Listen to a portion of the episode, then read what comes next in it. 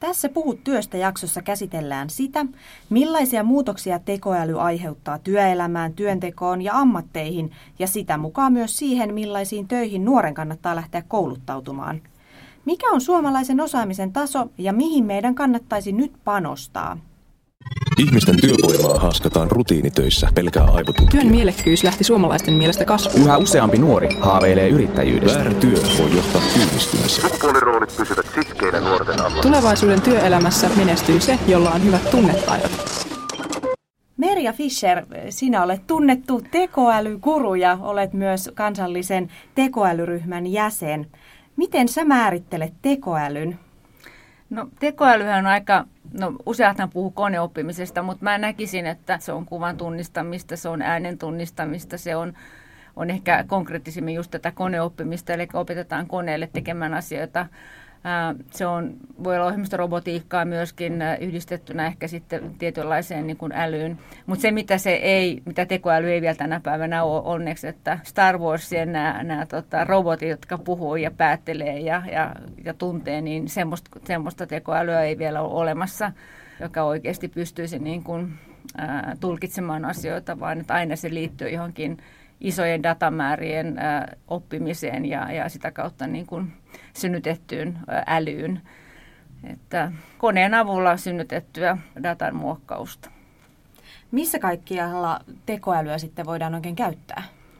No varmasti soveltavuutta on vaikka missä tänä päivänä, että me ei vielä tiedetä, että se mitä me tällä hetkellä tehdään, kun tämä meidän ministeri Lintilän työryhmähän on, on, on asetettu sen vuoksi, että, että Suomi haluaa olla – tekoälyn soveltamisen kärkimaa, niin, niin ihan niin kuin kaikessa muussakin tämmöisessä uuden kehittämisinnovaatiossa, eihän me voida vielä tietää, että tämä on tämmöistä kokeilun aikaa, tämä on, on, on tämmöistä tutkimuksen aikaa, että missä kaikkea se voisi hyödyntää parhaiten yhteiskuntaa. Ja ehkä meillä sellainen tekoälytyöryhmän ää, to, tota, tämä dokumentti, joka tuli 26.10 viime vuonna julkistettiin ja löytyy muuten semmoiset kotisivut kuin www.tekoälyaika.fi, jossa on kaikkea materiaalia muutenkin, ketkä on kiinnostuneita sinne mennä katsomaan, niin, niin sieltä löytyy myöskin tämä kuva, jossa halutaan niin kuin, niin kuin tuoda esille se, että se minkä takia Suomi haluaa tekoälyn sovelluksen kärkimaa on, on, on yksilön hyvinvointi, eli se, että miten me voidaan synnyttää sitä sitä kilpailukykyä meidän yritysten kautta, miten me voidaan yhteiskuntana synnyttää sellaisia palveluja ja, ja ennakoida myöskin sit sitä tulevaa meidän, meidän, tota, meidän kansalaisten puolesta, niin se on se tavoite. Ja, mutta totta kai teknologia on siellä taustalla. Se on paitsi tavoite, niin se on nyt myös kaikkien ihmisten huulilla. Tekoäly tulee ja, ja vie työpaikat ja, ja tuo uutta ja paljon kaikkia muutoksia ja kehityksen tarpeita, mutta mitä muutoksia tekoäly ihan oikeasti tuo tähän meidän työelämään? No mä näkisin, että, että tota, mikä on mulle se iso asia, minkä takia mä oon kiitollinen, että saan olla mukana näissä, näissä tota, kansallisissa hankkeissa, on se, että me voidaan synnyttää uutta liiketoimintaa. Me voidaan oikeasti... Ähm, synnyttää sellaista liiketoimintaa Suomeen ja kautta uusia töitä, joita me ei ole aikaisemmin Suomessa tehty tai tehty, missään muuallakaan. meillä on tämä teknologinen osaaminen niin huippua, niin nyt tämä tekoäly on, on hyvin luonnollinen niin kuin jatkumo sille kaikille, mitä Suomessa on tehty, tehty vuosien varrella. Ää, totta kai se työelämän kannalta puhutaan paljon uhkista. Mun mielestä on, niin kuin, tämä on ihan mieletön mahdollisuus. Itse kun on tutkinut ää, työn merkityksellisyyttä ja johtamista ja, ja ihmisten hyvinvointia, niin yksi selkeä tai tärkeä elementti, joka synnyttää ihmiselle hyvinvointia, on se, että saa oppia uutta. Ja mun mielestä tässä on ihan mieletön mahdollisuus oppia uutta, että, että se on enemmän sitä rohkeudesta lähteä niihin, niihin juttuihin mukaan. Ja eihän se tarkoita sitä, että jokaisen meistä pitäisi osata tehdä algoritmeja ja, ja osata matematiikkaa, mutta se, että, että pystyy niin kuin – ymmärtämään, mistä on kyse ja sitä kautta sitten lähteä toisaalta hyödyntämään niitä ja käyttämään, mutta myöskin sitten tietysti organisaatioissa lähteä miettimään uusia liiketoimintamahdollisuuksia, jotka sitten synnyttää töitä. Mutta kyllä tässä mä näen on niinku tosi iso rooli meillä jokaisella. Jokaisen vastuulla on mun mielestä se, että lähtee mukaan tähän oppimispolulle. Ja nythän on aivan huikea tämä Helsingin yliopiston ja Reaktorin tämä tota, kurssi AI Elements, johon jokainen meistä voi lähteä, lähteä tuota, tutustumaan ja, ja suorittamaan niitä moduuleja. Ei ne ollenkaan vaadi mitään korkeampaa matematiikkaa, että saa semmoisen perusymmärryksen, mistä on kyse. Ja, ja, ja näet nyt to, tätä joka päivä tulee tietoa, että miten voi ymmärtää lisää, mistä on kyse. Ja tätä mahdollisuutta ei kannata jättää käyttämättä. Tekoälyllä on erilainen potentiaali eri toimialoilla. Missä sä näet erityisen suurta potentiaalia ja mitkä on sitten taas sellaisia aloja, joihin tekoäly ei välttämättä juuri vaikuta lainkaan? No mä uskoisin, että jokaisella toimialalla tämä tekoäly tulee vaikuttamaan, että me ei vaan vielä osata ehkä sitä nähdä. Varmasti tuolla sosiaali- ja terveyspuolella niin, niin tekoälyllä pystytään tänä päivänä tosi paljon auttamaan lääkäreiden diagnostiikassa, että, miet, niin kuin, että lääkärit saa enemmän dataa. Itselle on ihan henkilökohtaisesti sellainen sydämen asia, kun on, on tota, tosi vanhat vanhemmat, niin, niin, niin se, että, että on sellainen älykello tai äly, älylaite ja, ja älysängyt, jossa, jotka niin kuin seuraa sitä vanhuksen kotona olemista, yksin olemista ja että se sellainen – turvallisuuden tunne, mikä, mikä me pystytään myös vanhuksille antamaan kotona yksin olemisella, niin on, on musta ihan huikea. Että et nämä soveltamisen alueet on tosi laajoja. Ja totta kai sitten, kun mennään ihan tuonne teknologiapuoleen, niin, niin kaikenlainen analysointi ja diagnostiikka sitä kautta niin, niin lisää sitä kansallista kilpailukykyä sitä, sitä Suomen brändiarvoa. Sitten jos mietitään vielä jotain yksittäistä ammattia, otetaan vaikka opettaja, niin minkälaisia mahdollisuuksia tekoäly voisi tuoda opettajan arkeen? Jaa, se onkin aika mielenkiintoinen. No varmasti se, mikä on, jos mä ajattelen, kun teen yhteistyötä korkeakoulujen kanssa ja, ja ammattikorkeiden kanssa, niin mä uskon, että ihan ensimmäinen asia, joka, joka meidän opettajien pitäisi jokaisen, niin kuin myöskin yritysjohtajan, ja lähteä itse sille oppimisen matkalle, että, että ymmärtää itse ensiksi, mistä tässä on kyse, että sitten sitä pystyy niin kuin soveltamaan niitä, niitä tota, uusia teknologioita ja uusia juttuja, että että ehkä opettajan ammatti nyt on vaikea tässä kohtaa sanoa. Varmaankin jotakin ää, opintojen suunnitteluun liittyviä asioita tai, tai tämän tyyppisiä. kokeiden tarkistamiseen saada No varmaan sellaistakin jo. Että kyllähän nyt on tietysti aika pitkälle tämmöinen monivalinta, monivalintajutut ja näin, että niihin pystytään ja, ja, ja varmastikin sellaisiin laskutoimituksiin, jotka liittyvät matematiikkaan, fysiikkaan, kemiaan, niin voidaan hyödyntää ja hyödynnetäänkin jo. Et, et, että nämä on varmasti on monta sellaista toimialaa, joissa me tehdään tosi paljon tänä päivänä hyvinkin monotonista työtä. Ja mä näen, että, että niillä toimialoilla, vaikka niin kuin hallinnon puolella, niin meillä on tosi paljon mahdollisuuksia synnyttää ihmiselle semmoista merkityksellistä työtä siitä, että, että päästään rutiineista eroon ja, ja pystytään niin, niin kuin keskittymään ehkä siihen asiakasarvon luomiseen enemmän kuin sitten niiden rutiinitöiden tekemiseen, mutta totta kai t- tähän pystytään jo robotiikalla, mutta myöskin tekoäly tuo siihen niin kuin lisä, lisää tota, voimaa. Tämä on hirveän kiinnostava kokonaisuus. Mutta jos mä mietin tämmöisiä perinteisiä koulutusohjelmia, niin se ei, se ei heti tule mieleen, että, mm. että missä yliopistossa tai ammattikorkeakoulussa tällaista voisi opiskella. Osa, osaat se neuvoa, että missä tätä voisi oppia, jos haluaisi lähteä opiskelemaan aihetta enemmänkin? No tosiaan tämä nyt tämä reaktorin ja Helsingin yliopiston kurssi on hyvä. No ei tarvitse kuin googlata Artificial Intelligence, MITissä, Stanfordissa on ilmaisia kursseja, jotka, joita voi lähteä suorittamaan. Ja, ja tota, ehkä mä uskoisin, että jos me mietitään tulevaisuutta ja mihin me pitäisi Suomena ja Suomen koululaitoksen keskittyä, niin, niin, niin ensinnäkin ihan sitä pitäisi tuoda sitä semmoista niin kuin ajattelua jo tosi varhain tuonne kouluihin, että vaikka mielellään jo sinne, sinne tota päiväkoteihin semmoista niin kuin pelillistämistä ja semmoista, semmoista tota leikin kautta äh, oivaltamista.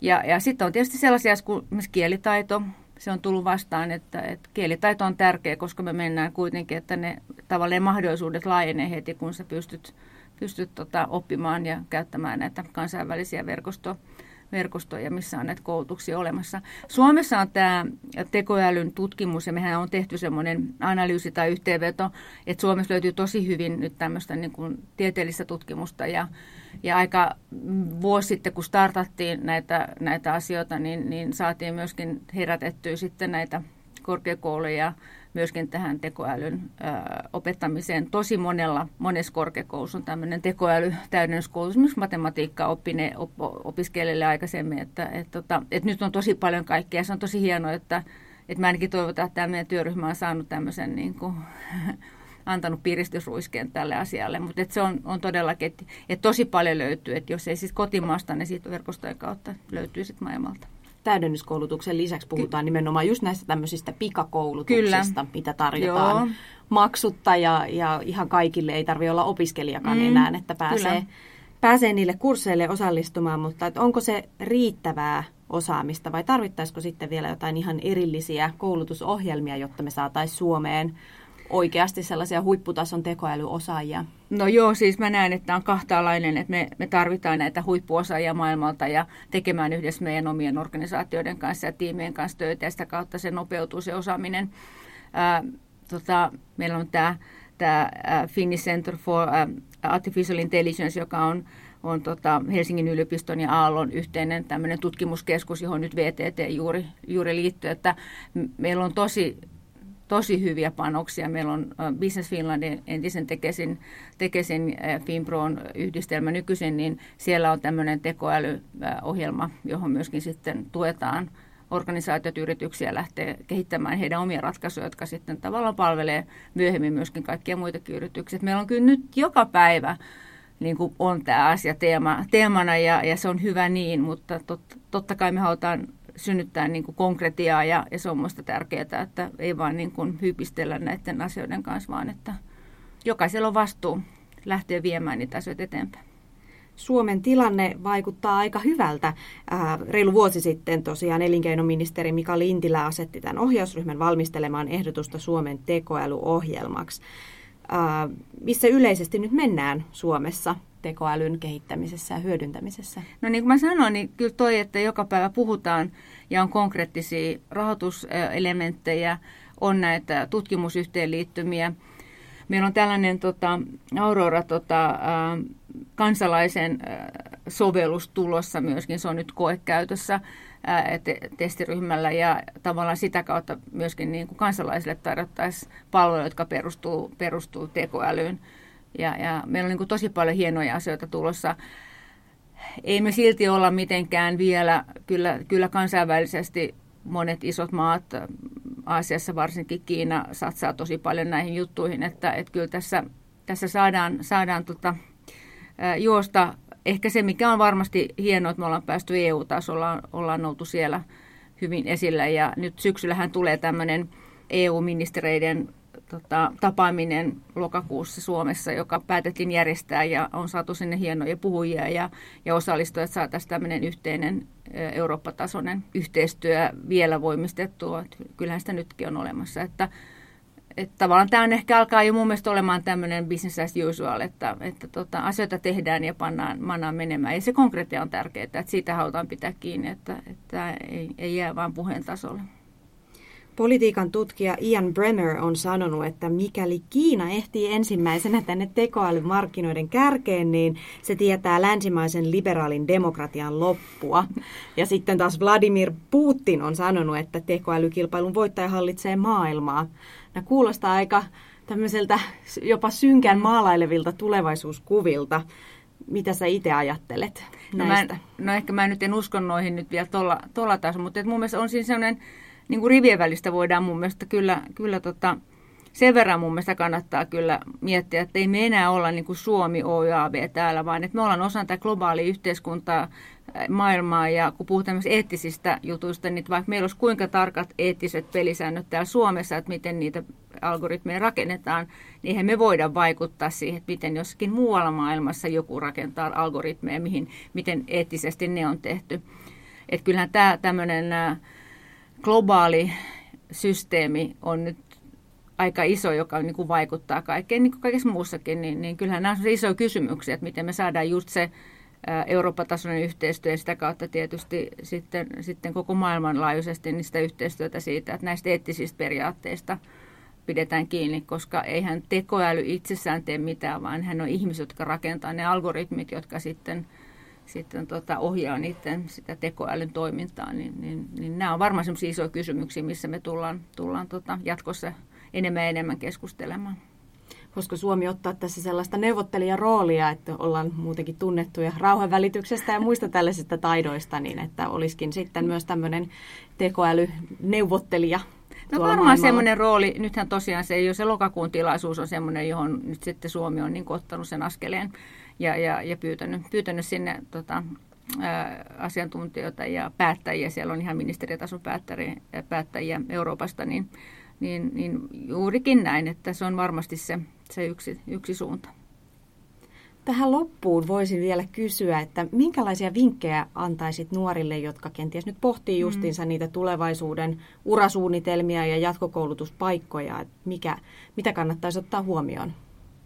No ehkä se sellainen itselle, kun teen, teen nuorten kanssa paljon vapaaehtoistyötä, niin, niin on varmaan sellainen, että nyt ei tosiaan liikaa lähde kuuntelemaan näitä pelotuksia siitä, että miltä se elämä tulevaisuudessa näyttää, vaan, vaan niin kuin lähtee niiden oman muutoskyvykkyyksien rakentamisesta, että ajattelee myönteisesti ja, ja, ja, ja tota, ottaa niin kuin sen, ne uudet asiat mahdollisuutena ja, ja, ja kuitenkin sitten ymmärtää sen, että, että muutos, muutos on joka päivästä ja, ja jokaisesta muutoksesta aina selvitään että luottavaisesti, että ei jää, ei jää jumiin niihin, niihin tota haasteisiin. Meillä kaikilla on ollut elämämme varrella ihan älyttömästi haasteita, että ei voi ajatella, että kukaan, kukaan, kukaan sanoo, että elämä pitäisi olla helppoa. Että niin kuin lähtee tavallaan semmoisesta niin vähän tutkimusmatkailija-ajattelusta, että, että miten päästään nyt kaikkea voisi antaa mulle. Ja sitten ehkä se, että on se avoin oma itsensä ja proaktiivinen ja, ja äh, ehkä semmoinen niin oma, oman henkilökohtaisen positiivisen jalanjäljen jättäminen ihmisiin, että miettii aina sitä, että miten, miten haluaisi itse tulla kohdelluksi, niin, niin kohtelisi toisia ihmisiä samalla tavalla. Ja kyllä sitten sit me pärjätään, että, että kyllä semmoinen yhdessä tekeminen on se mun mielestä juttu tulevaisuudessakin. Ja eihän me tiedetä tänä päivänä, minkä tyyppisiä tehtäviä meillä on. on että, että sen, siinä mielessä mun mielestä ää, ei kukaan niin kuin, ei kukaan tiedä sen paremmin kuin kukaan muukaan. Että semmoinen niin positiivinen luottamus siihen ja tietysti pitää itsensä laittaa peliin ja käydä niitä ja tutkia ja hakea, hakea asioita ja olla itse aktiivinen ja kysyä apua. Se on jo, sillä pärjää mun mielestä tosi pitkälle, me kaikki ei vaan nuoret. Joo, mä pidän tosi paljon tuosta, mitä sanoit, että tutkimusmatkailija asenteella. Että tässä ollaan kaikki vähän niin kuin työelämän löytöretkellä, että Eikö? yhdessä etsitään niitä uusia suuntia ja tutustutaan uusiin mm. ilmiöihin ja opitaan lisää ja sillä tavalla mm. sitten löydetään kenties sitten mikä onkaan sitten se maali vai tässä taitaa olla se matka se kaikista tärkein. Mä luulen niin. Se matka on se paras juttu. Kiitos Merja. Kiitos. Ihmisten työvoimaa haaskataan rutiinitöissä pelkää aivotutkija. Työn mielekkyys lähti suomalaisten mielestä kasvuun. Yhä useampi nuori haaveilee yrittäjyydestä. Väärä työ voi johtaa työllistymiseen. Sukupuoliroolit pysyvät sitkeinä nuorten alla. Tulevaisuuden työelämässä menestyy se, jolla on hyvät tunnetaidot.